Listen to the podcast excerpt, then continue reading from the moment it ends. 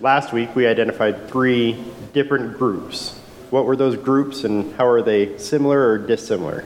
What was what were the three groups we looked at last week and how are they similar and dissimilar? We had the people who were following after Christ.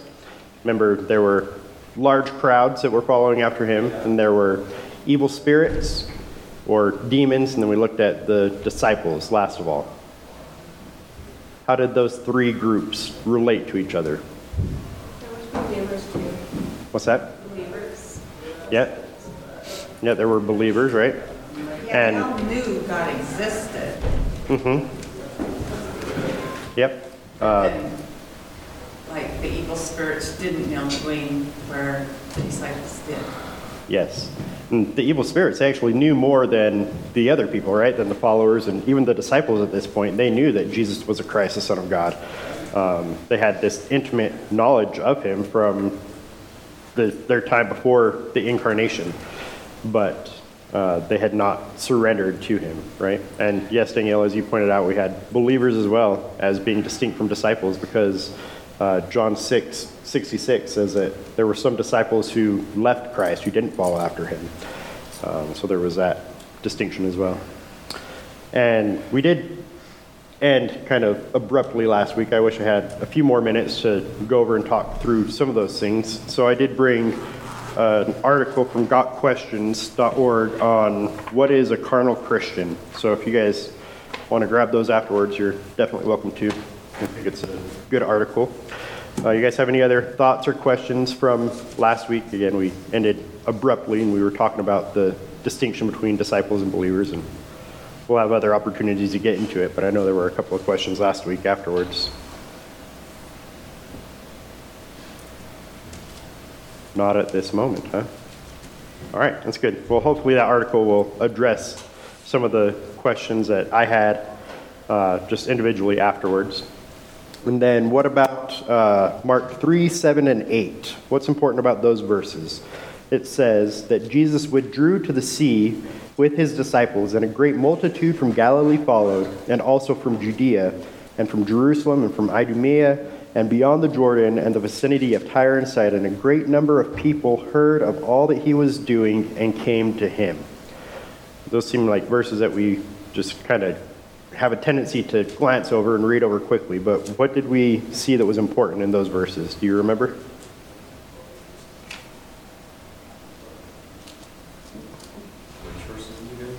Mark 3, 7, and 8. hmm How would you summarize those verses? A lot of people heard about him and wanted to come see what was going on. Yeah, a lot of people, right? Wanted to see the miracles, see. I don't know how much of it had, how many of them were seekers, but Yep. they wanted to see the miracles. Some of them just wanted to be fed. Yeah, Give me a free meal. that's what John says in John 6, right? They were just looking for bread. But uh, if nothing else, we see that there's a lot of people that had heard about Christ. Right. But the TikTok phenomenon, somebody goes viral, everybody's jumping on to see what's going on. Yep. Main attraction on the seaside. Yeah, that's right. Everybody just looking to see what, what's happening. There's something happening, and maybe I can get something out of it, right?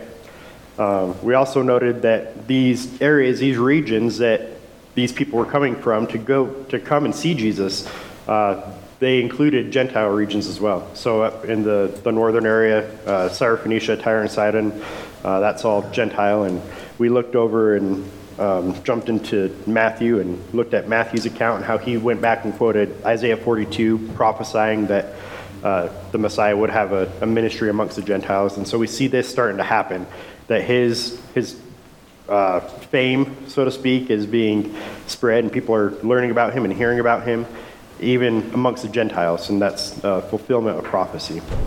And I did go back last week. We talked about how big Israel was, and I didn't know, but I went back and looked, and it's uh, 290 miles from north to south, and then at its widest point, it's 85 miles from east to west. So it's a, a decent size, but a lot smaller than Utah. You can fit uh, five or so within Utah, I think. Maybe it's 10.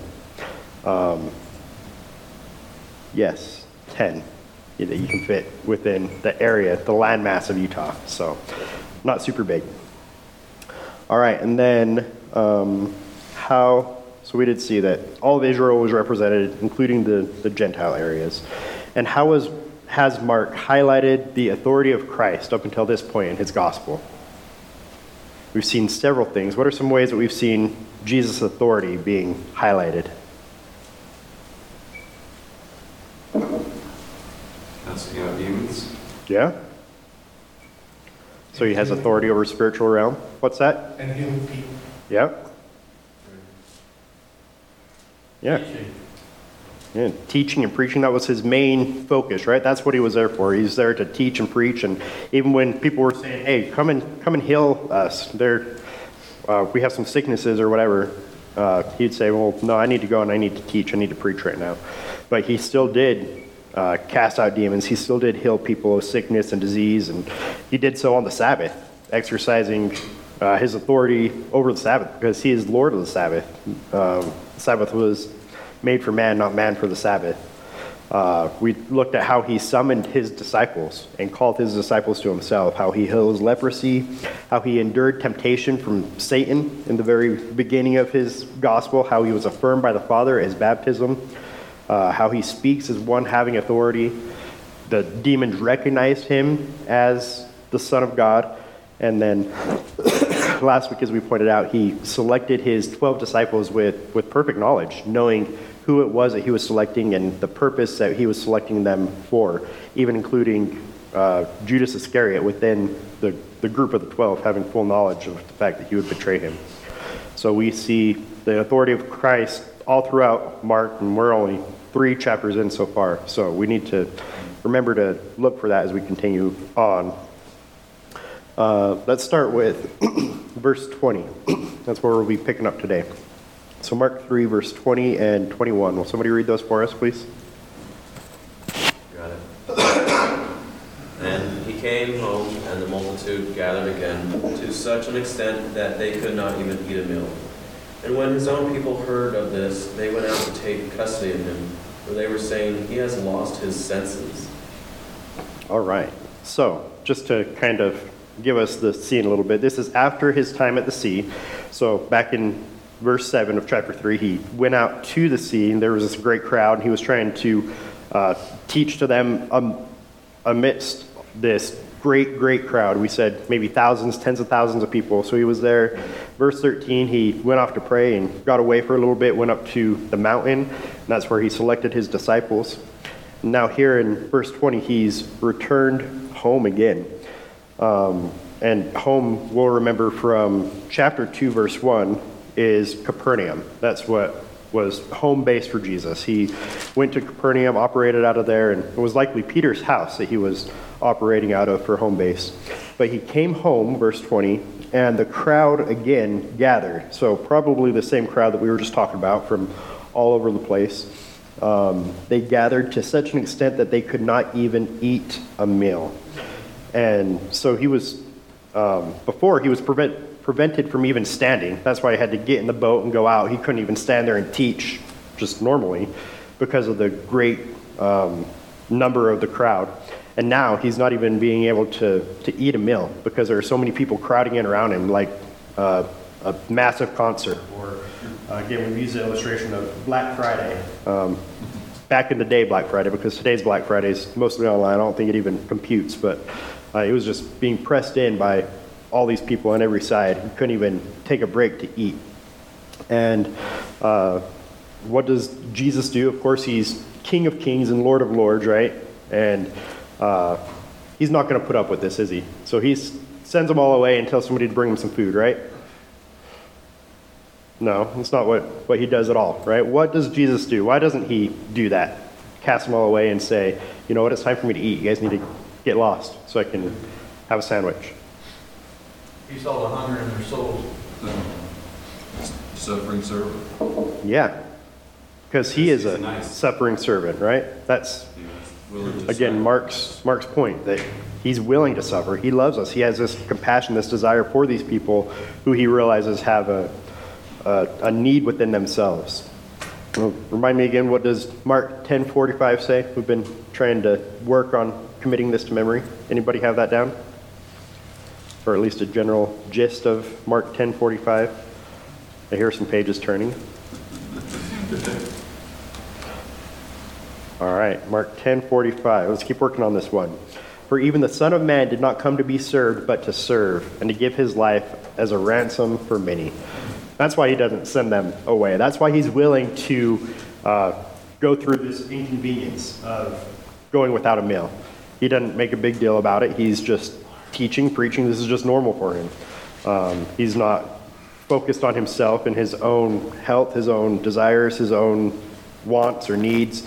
Uh, he's just serving the people because that's what he came to do. Uh, Luke 19:10, right? The Son of Man came to seek and to save the lost, and that was his primary goal, his primary desire. And so, even though Jesus is king and he does have all authority, he is still the, the suffering servant and uh, wanted to, to bless these people uh, by preaching to them, even when he was needy himself. But verse 21 uh, seems to be speaking of his family. It says that when his own people, different translations will use different words to translate that, that phrase. Um, Nasby says his own people, King James says his friends, but probably the best translation uh, is in the ESV or the NIV, talking about his family. So his, when his family heard of this, they went out to take custody of him, for they were saying, He has lost his senses. And so later on, the text comes back and it's going to talk about his family in verses 31 to 35, uh, which is one of the reasons for that it's probably better to understand this as his family. This is one of those uh, Mark sandwiches, so to speak, where he starts off with one situation and he uh, kind of interrupts himself. He's going to start talking about something else here in a moment, and then he'll come back and he'll pick up the issue of his family in verses 31 to 35. Uh, we'll see this here in a couple of weeks in chapter 5. He does it with Jairus. Remember, Jairus comes up and says, My, my daughter's sick. Will you come and help me? And as Jesus is on his way, the, the woman that's been hemorrhaging for 12 years comes up and touches the, the fringe of his cloak. And then the story returns back to uh, Jairus. So I think that's what we have going on here one of these uh, Markian sandwiches where he just kind of breaks and then he comes back to it. And so his uh, Christ family here, um, hearing of his selfless service, um, they initiate some sort of intervention. They hear that he's not feeding himself. That's what it says in verse 21 that when his family heard of this, the fact that he couldn't even sit down for a meal, they went out to take custody of him. They went out to arrest him, is what the word means. For they were saying, He has lost his senses. They thought that Jesus had gone crazy and he was out there and uh, teaching all these people, just indulging in this newfound fame and glory. And his brothers, we know at this point, didn't recognize him as Lord. They thought he's he's nuts, and we need to get him and uh, bring him to safety so that he can sit down and have a food and take have some food and take care of himself. Um, they they didn't get it. They didn't see that uh, he was a suffering servant. They didn't see that he was the, the Lord of all creation who had stepped into time so that he could teach and, and minister to these people because there's something greater on the line. They just wanted to come in and uh, take custody of him. Uh, Britney Spears style, right? To uh, say, no, you can't go out, you can't do your thing, you're going to be captive and um, trying to help him take care of himself because poor Jesus couldn't figure out that he needed to eat, sit down and eat, right? That was kind of their mentality. They thought that he was nuts. Uh, and we see this misunderstanding not only here, but elsewhere in Scripture. Um, see if we can get some people to look up these passages that um, these people have a, a misunderstanding. They have a hard time understanding Jesus' humility and that he was there to serve others, that he wasn't there to, to serve himself. And it's often misinterpreted, just like his family thought Jesus needs help, we need to come in and, and rescue him from himself. Does somebody have John 6 15? All right, Amy? Jesus therefore, perceiving that they were intending to come and take him by force, to make him king, withdrew again to the mountain by himself alone. All right, so that was their desire. They thought, this is a Messiah, we need to lift him up and make him king because they read that in their Old Testament, and I think partially to their credit, they thought, okay, well, this is a Messiah, this is king, let's make him king. And Jesus, knowing, well, my hour is not yet come, that's not my father's plan. It's not time for that. He withdrew because they, they didn't understand this aspect of his humility. What about Mark 8, 31 through 33? What's that say? I can get that. And he began to teach them that the Son of Man must suffer many things and be rejected by the elders and the chief priests and the scribes and be killed, and after three days rise again. And he said this plainly, and Peter took him aside and began to rebuke him. In the next verse, But 33. turning and seeing his disciples, he rebuked Peter and said, Get behind me, Satan, for you are not setting your mind on the things of God, but on the things of man. All right. Uh, that's a pretty harsh rebuke, right? Uh, a good, deserved rebuke because it came from Jesus. Obviously, it's deserved. Um, but even Peter, right after he confesses that you are the, the Christ, the Son of the living God, he then says this, right? uh, yeah, once again, puts his foot in his mouth. Um, and Jesus says, No, get behind me, Satan. I have something that I'm, I'm to do. I'm to be uh, the, the suffering servant, right? And to express that at this time. And then Luke 19, 11, right after that verse, it says, The Son of Man came to seek and to save the lost. What does Luke 19, 11 say?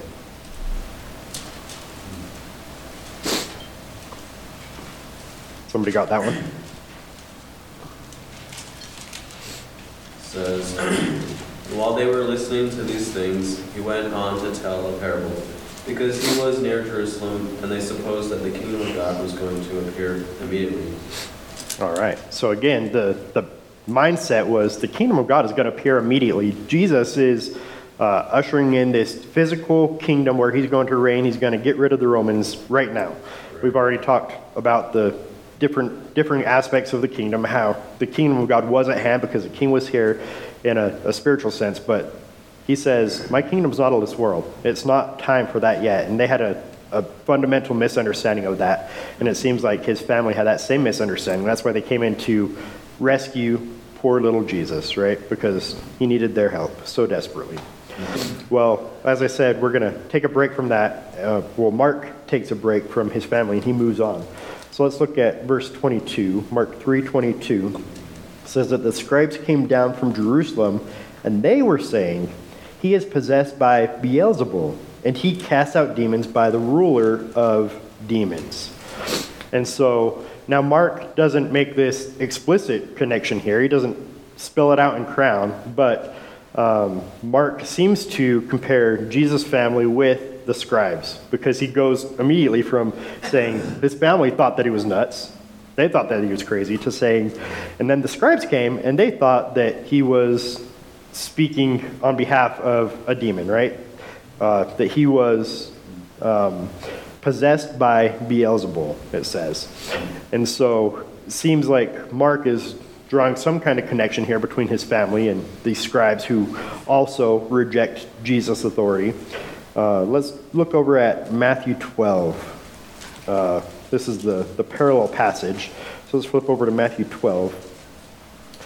And we'll get a little bit more context here. Starting in verse 22, Matthew says about the same account that a demon possessed man who was blind and mute was brought to Jesus, and he healed him. And that mute man spoke and saw. All the crowds were amazed and were saying, This man cannot be the son of David, can he? You see Matthew's emphasis there on Jesus as king. Um, he's bringing these things out, whereas Mark didn't see fit to. Then verse 24 of Matthew 12 says, But when the Pharisees heard this, they said, This man casts out demons only by Beelzebul, the ruler of the demons. So this just adds a little bit more context, tells us why it is that uh, the the scribes thought, and here it says the Pharisees, um, the scribes and the Pharisees thought that Jesus was doing this by the power of demons.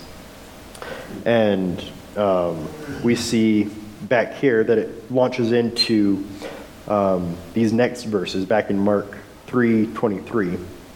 It says that uh, he, Jesus, called them to himself, and he began speaking to them in parables, saying, How can Satan cast out Satan? If a kingdom is divided against itself, that kingdom cannot stand. If a house is divided against itself, that house cannot stand and will not that house will not be able to stand. If Satan has risen up against himself and is divided, he cannot stand, but he is finished. And uh, Matthew added to his account that Jesus, hearing their thoughts or knowing their thoughts, said these things. So Jesus is calling out their, their thoughts, this presupposition that he is casting out demons by demons, and he is um, just highlighting the absurdity of the scribes' arguments.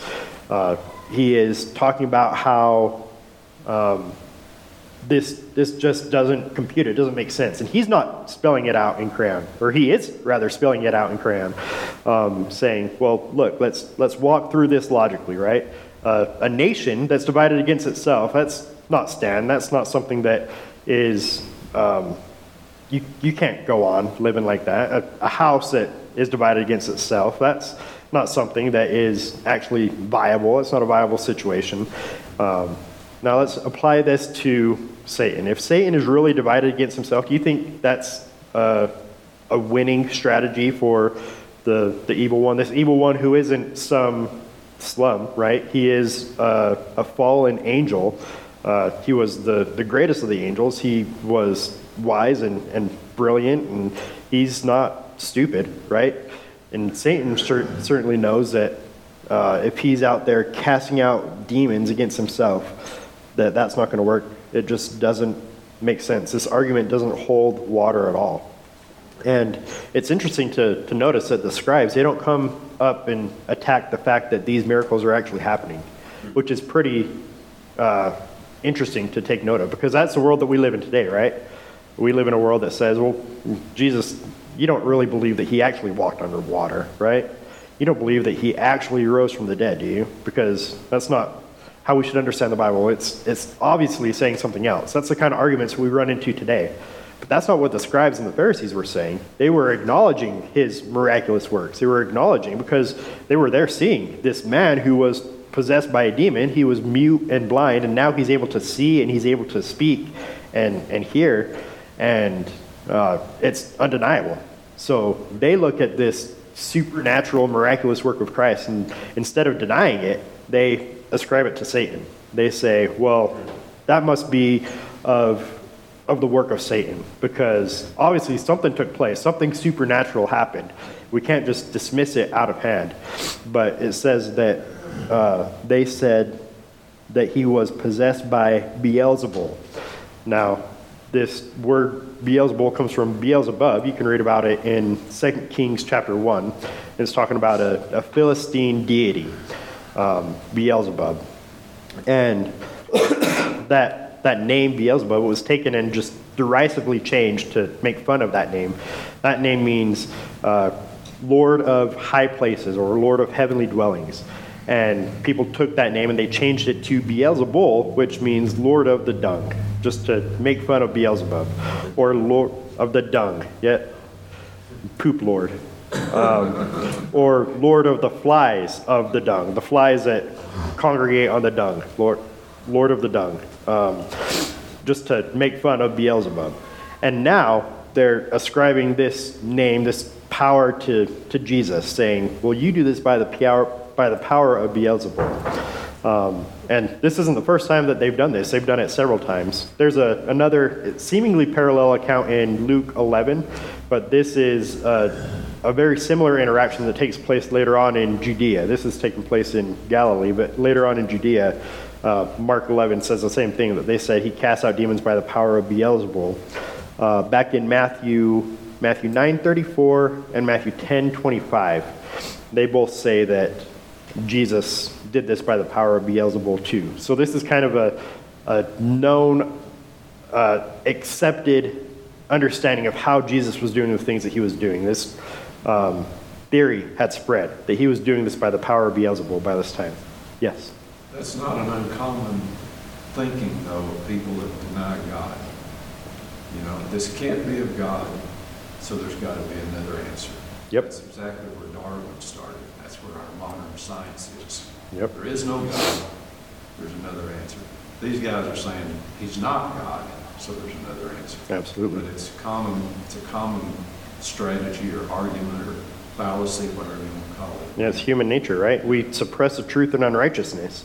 And God has given us over to that unrighteousness, right? In Romans 1, three times it says, verse 24, 26, 28, God has given us over to our sin because we suppress that truth. Because what is known about God may be plain to us because He's made it plain to us. For since the beginning of the world, His eternal power, namely divine uh, power in, in creation, has been clearly seen in creation through what has been made, so that we are without excuse. And yet we deny that. Even though God has placed an understanding of Himself within us, we suppress that truth. And He says, okay, well, you want to suppress that truth, you're, you're going to be relegated to calling me crazy, calling me nuts, uh, or saying that I'm demonic. And none of those are going to be adequate responses to the, the King of Kings, to the Lord of Glory. And we're going to ultimately pay the price for that. But yeah, you're absolutely right. It's nothing new, nothing that is special about them or unique about them. We still do the same thing today. You Yeah. said that the Beelzebul was the prince of the Philistines, or, or a Philistine deity, Uh huh. but, and then are like the people in Jesus' time just kind of ascribing that to like the prince of demons now?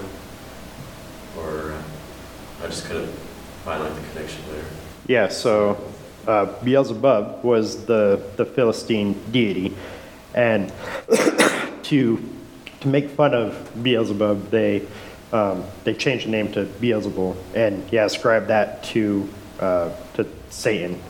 It's a, a name talking about Satan or from the power of Satan.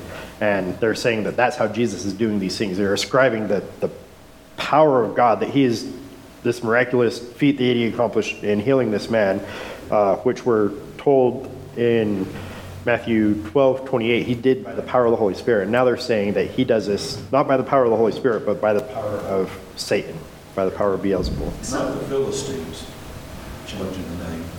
The Jews changing the name of the Philistine god. correct? Yes, So, so the Jews recognize this the Philistines' god as being Satan. yes, They, they made a direct correlation that their god is Satan. Yeah, good. Any other thoughts or questions? All right, well, let's look at verse 27. So after Jesus points out their, their foolish thinking, verse 27 says, But no one can enter the strong man's house and plunder his property unless he first binds the strong man, and then he will plunder his house. So, considering the, the context, who is the strong man in, in verse 27? We see, I already threw it up there, Satan should be the considered the strong man because they're ascribing it to Satan. Um, his house, Satan's house, we can understand as the, the realm of sin or sickness and demons and, and death, these things that Jesus is coming in, he's disrupting. We've already seen up to this point the authority that Jesus has expressed over the, the house of Satan, over his realm. And then the, the possessions of Satan, I think we should understand as uh, demons and as the people who are ensnared by demons and uh, sickness and death and disease. The, the people who are operating within Satan's realm. Remember, 2 Corinthians 4 4 says that, talks about the God of this world. And Ephesians 2 2 calls Satan the prince of the power of the air. Uh, by nature, we are children of wrath. We are under his domain. Uh, Jesus says as much in John 8 44. Remember when the, the scribes come to him and they say, oh, or the Jews come to him and they say, We're children of our father Abraham. And he says, No, you're children of the devil. That's who your father is. Um, that's the domain that you live within.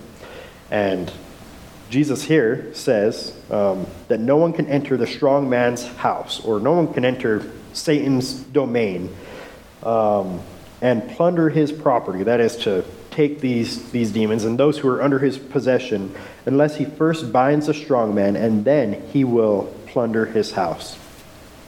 And we do see that Jesus demonstrates his superiority over the strong man, over Satan, and his ability to, to bind him. We've already referenced some of those things this morning in talking about his authority within this book. We see that he overcame Satan's temptation back in chapter 1, verses 12 and 13. Right after his baptism, he was led by the Holy Spirit out into the wilderness, and Satan tempted him, and Jesus didn't succumb to that temptation. We see casting out of many demons all throughout these, these verses. Those verses on the top line are some verses we've already looked at that talk about Jesus casting out Satan, casting out demons. And then that second line are verses that we haven't even got to yet that reference the same thing. Uh, will somebody just glance up and read Mark 3.15 for us? What does that verse say? Uh, Now while the people were in a state of expectation, and all were wondering in uh, their hearts about John, as to whether he might be the Christ. Are you in Mark? Mark 3.15? Oh, what the heck? That was Luke. That's all good. Wrong place. Someone else there? That makes no sense. Cast out the hail sickness and to cast, to cast out devils. All right. Thanks, Leroy. So uh, he sent out his apostles even to have authority to cast out demons or, or devils. It wasn't just Jesus having this authority, but he was able to take and delegate this authority even to his disciples. Just these lowly 12 fishermen and tax collectors, these, these nobodies really. And he says, Yeah, go out and cast out those, those demons. Uh, that's absolute authority that Jesus has over these demons. And then we see uh, at the, the end of Mark, Mark 16 6, and the angel said, Do not be amazed. You are looking for Jesus the Nazarene who was crucified. He has been risen. He is not here. That is absolute authority over the, the strong man, right? Jesus has power over disease. Jesus has power over demons. Jesus has power over death. And he demonstrates that in, in raising himself from the dead uh, to show his absolute authority even over Satan, even over the strong man. So he can go in and, and plunder his house. He can go in and rescue these people who've been taken by this demonic activity. He has first established his authority over the strong man to be able to do so. Uh, show that even, that he cannot be destroyed even by yes. his physical death. Yes. Yeah. Satan uh, bruised his heel, right? But Jesus crushed his head and demonstrated his absolute power over, uh, again, disease, demons, and death. Yes, Sam. Do you know off the top of your head if this would be one of the texts that, uh, like charismatics would point to with the whole, like, binding up demons thing? Yes. Yeah, they'll, they'll point to this, and even going on in the, the next couple of verses, blasphemy of the Holy Spirit, they would, um, charismatics that is, they would accuse us of blaspheming the Holy Spirit by saying that uh, we don't embrace the, the miraculous sign gifts, these radical, radical gifts of the Holy Spirit, and that in doing so, uh, we're blaspheming the Spirit because we're, we're not uh, speaking in tongues, we're not working miraculously. So, yeah, this is a, a favorite passage for charismatics. Any other thoughts or questions? I'd like to take them to the verse where, I think we've already read it, where it said, all that were sick came to, came to Jesus and he healed them all. Yeah, I've never seen a charismatic healer heal everybody that came to him. yeah, and those kind of healings, They and nowhere on par with what Yeah, Jesus they did. pick and choose. Yeah, And matter of fact, if you go back and look, they do it all beforehand outside, choose who's going to go up and do it. I had one sense, uh, foot pain in the audience, but he didn't sense my broken pancreas. yeah, a bunch of hucksters, huh? All right, well, let's go on and look at the, the blasphemy of the Holy Spirit. This is a, an interesting passage. Uh, let's read these verses 28 through 30. Uh, so after this, says, Truly I say to you, all sins shall be forgiven the sons of men, and whatever blasphemies they utter. But whoever blasphemies against the Holy Spirit, has forgiveness, but is guilty of an eternal sin, because they were saying he has an unclean spirit. So, first of all, um, let's not lose sight of verse 28, because 28 is an awesome verse. And I think we can get distracted by 29, just wondering, well, what does that mean, the, the blasphemy of the Holy Spirit? We can overlook verse 28 that says, Truly I say to you, all sins shall be forgiven the sons of men, and whatever blasphemies they utter. That is an incredible verse. That's an, an all encompassing verse, and we don't want to lose sight of that.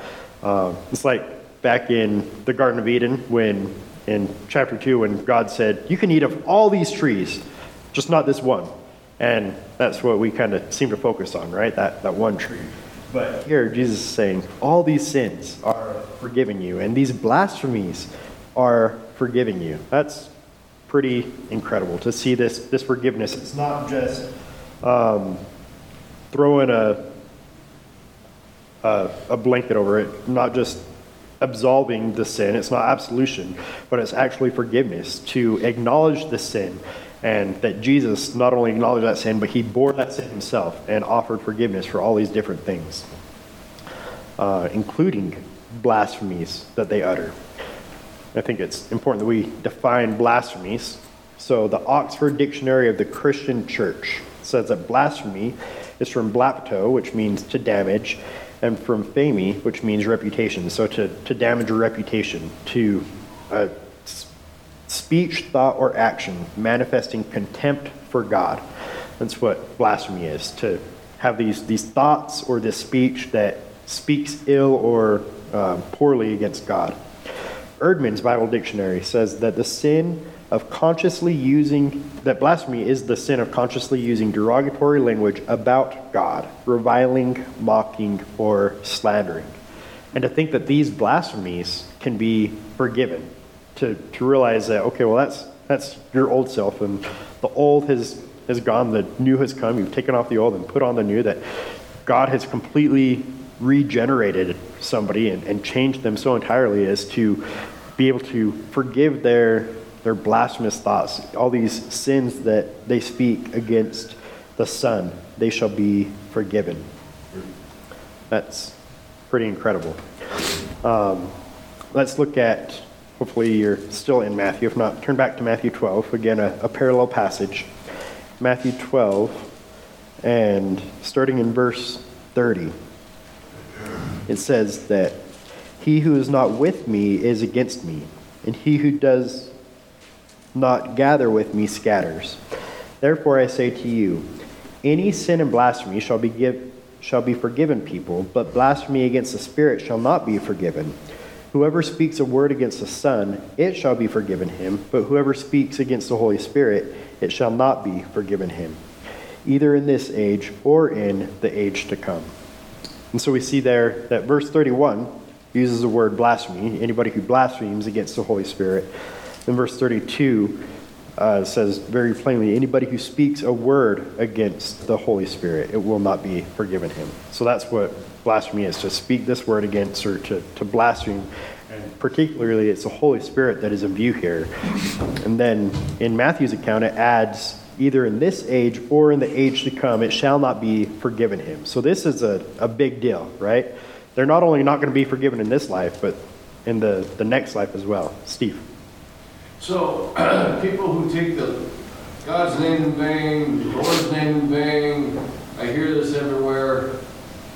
That's, that's blasphemy against, is that blasphemy against the Holy Ghost, or, or is this a blasphemy that can be forgiven if they just get thinking right? So that is absolutely blasphemy, right? Blasphemy against God, and the Holy Spirit is God. However, this seems to be distinguished. The, the blasphemy against the Holy Spirit seems to be distinguished against these other types of blasphemies, uh, taking the Lord's name in vain, these other things that you speak of. So this is blasphemy against the Holy Spirit. Yes. There's blasphemy against God and Jesus, but blasphemy against the Holy Spirit is, that's the bad one.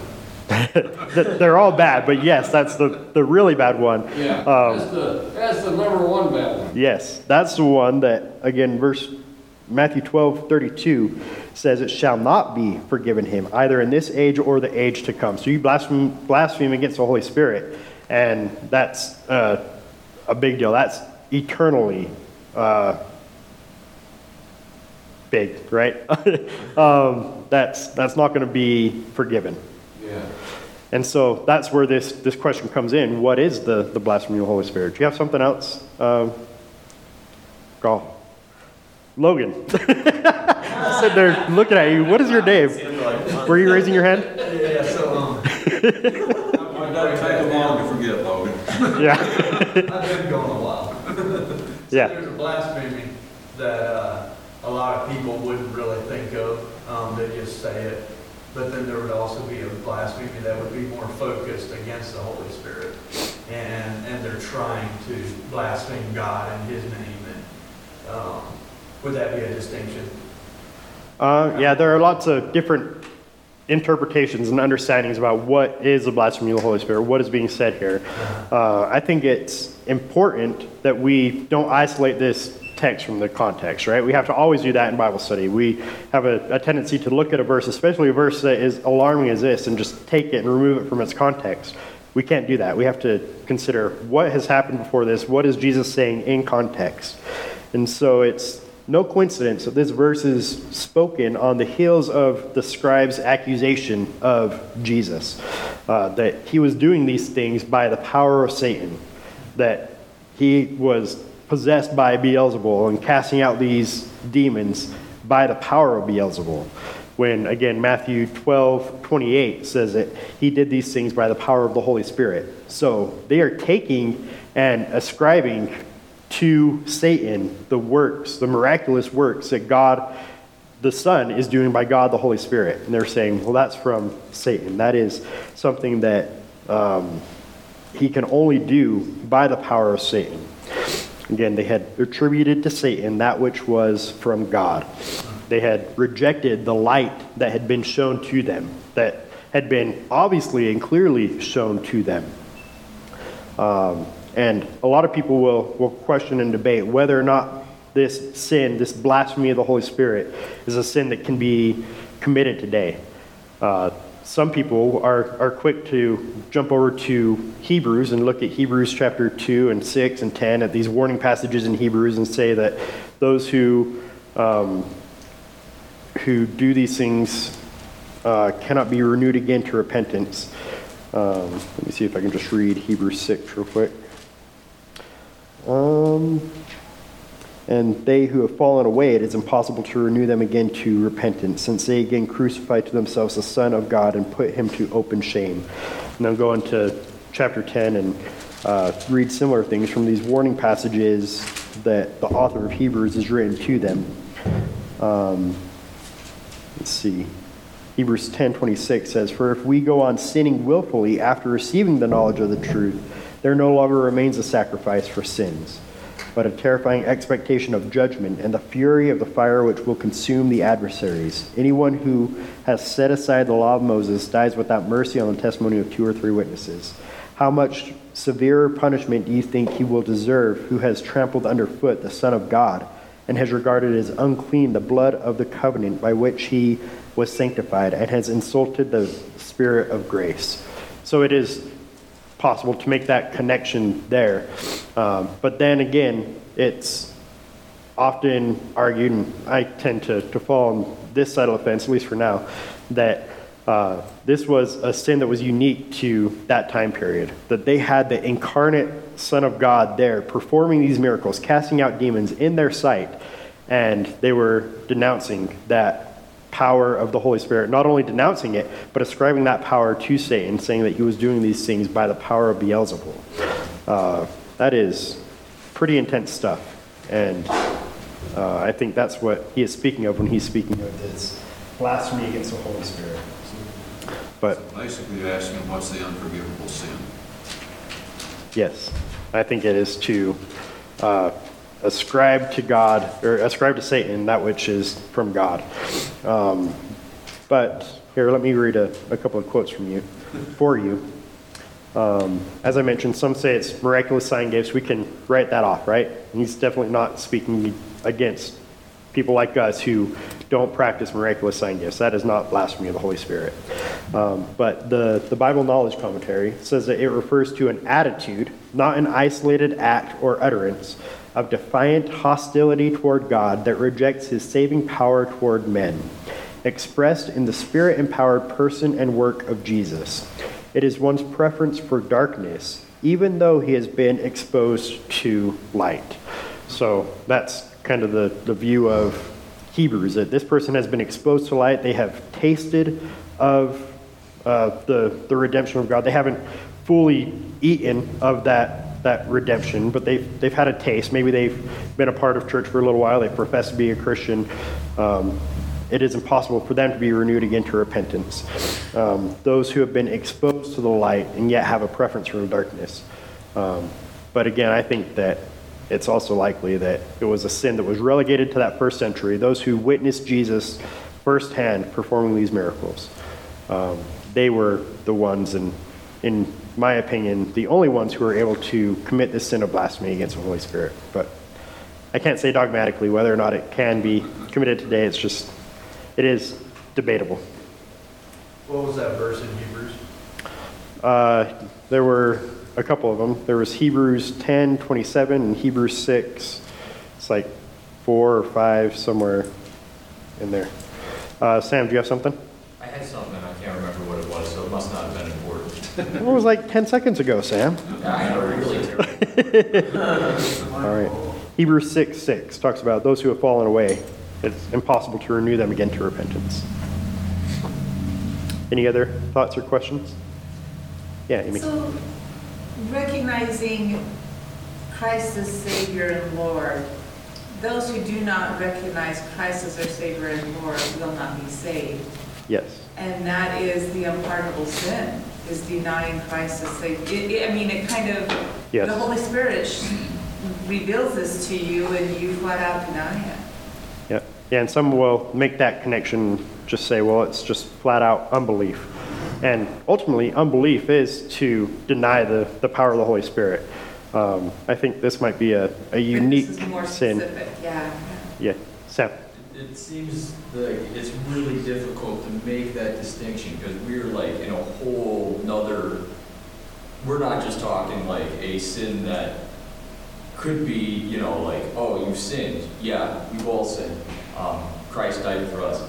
Because it seems like this, this extension of forgiveness is given to uh, like everyone in this Yeah. passage, except for this particular instance. Yep. Um, so I find it kind of hard to say, oh, it's just denying that, you know, denying Christ is, is, um, Jesus is God, because to that level, every sin is technically unpardonable in a sense, Yes. but in, to that same extent though still. Mhm. So, yeah, uh, a lot of people will equip, they will equivocate, is that, no. They will, that, that is a word. Make them equal. Make them equal, yes. They will say that blasphemy of the Holy Spirit is uh, the sin of unbelief.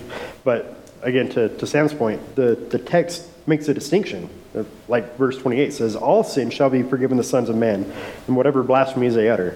So that's what makes me think that this blasphemy of the Holy Spirit is this distinct sin for this time to take what God has done and ascribe that to the power of Satan. I think Jesus says, "You- I'll forgive all these sins, and, and you blaspheme, blaspheme against me, and I'll forgive you that, but you do this thing, and um, that's unpardonable.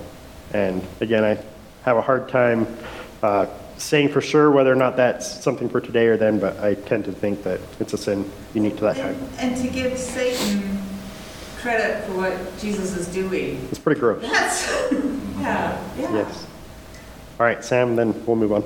It um, just seems kind of interesting that the, the member of the Trinity we, we often consider like the lowest on the totem pole is also the one who has this, like blasphemies against the Father, against Jesus, those will be pardoned. But the Holy Spirit is the, you know, it, it it's kind of, it's interesting. It's interesting. It kind of shows that we, we don't give, We don't fully get it. yeah, yeah. Yeah, it definitely highlights our, our misunderstandings. We should never try to order the, the persons of God like that, right? There are, I don't think, well, maybe we, we spoke briefly on the, the economic Trinity and how the, the persons of God operate within the Trinity, how the, the Spirit uh, highlights the Son, brings glory to the Son, and the Son submits to the Father. That doesn't make them any less God or any less important. And yeah, this is a, a great text to highlight that point. Good. All right, well, let's jump back to the other half of this Mark sandwich, starting in verse 31, going back to uh, the focusing on the family of Christ. So Jesus teaching on the family. Starting in verse 31, Mark 3:31 says, Then the mother and his brothers arrived, and standing outside, they had sent word to him and called him. Oh, hold on, I'm gonna go back and just refresh our memories because we got we were talking about the scribes and uh, their accusation of Jesus casting out demons by demons. But back in verse 20, um, we'll connect the dots here a little bit. 20 says that he came home, the crowd gathered again to such an extent that they could not even eat a meal. And because of this, when his own people or his family heard of this, they went out to take custody of him, and they were saying, He has lost his senses. Then we took a little detour. Now, jumping down to 31, then his mother and brothers arrived, and standing outside, they sent word to him and called him. A crowd was sitting around him, and they said to him, Behold, your mother and your brothers are outside looking for you. Answering them, he said, Who are my mother and my brothers? Looking about at those who were sitting around him, he said, Behold, my mother and my brothers. For whoever does the will of God, he is my brother and sister and mothers. And mother, not plural, singular. All right, so we see that he is, um, he, we want to recognize that he's not denouncing or repudiating family, uh, these family relationships, but rather he's affirming a deeper, saving relationship with him. Um, so he obviously has a, a, care and concern for his family as well. Um, God has placed us within our, our worldly families. He's done so sovereignly. Um, and yet, these relationships aren't as important as our relationship with Christ. That is what is of utmost importance. That's what Jesus is trying to uh, communicate here that uh, familial relationships are temporal if they're not found in Christ which is kind of a, a, crazy thought to think about because they are our, our, closest worldly relationships with our family, the people we go home to every night, and we we spend our days and our, our nights with them. We do life with our family, and yet if we don't all know Christ together, we're not going to be with them for eternity. It's just going to be for a glimpse. If your your parents or your grandparents, aunts, uncles, whoever, they don't know Christ those relationships, as tight knit as they might be in this world, they're simply temporal relationships. And that's why Jesus asks, Well, who are my, my brother? Who are, who are my mother and my brothers? Um, and at this point, maybe they were starting to think that he's a little bit crazy too, right? Um, along with the family, thinking, well, what do you mean, who are your mother and brothers? They're, they're right outside. You should know who they are. But that's not what Jesus was saying. And he wasn't trying to um, diss them or make them out to be less in any way, but he was, again, highlighting the fact that their relationship with him is of utmost importance.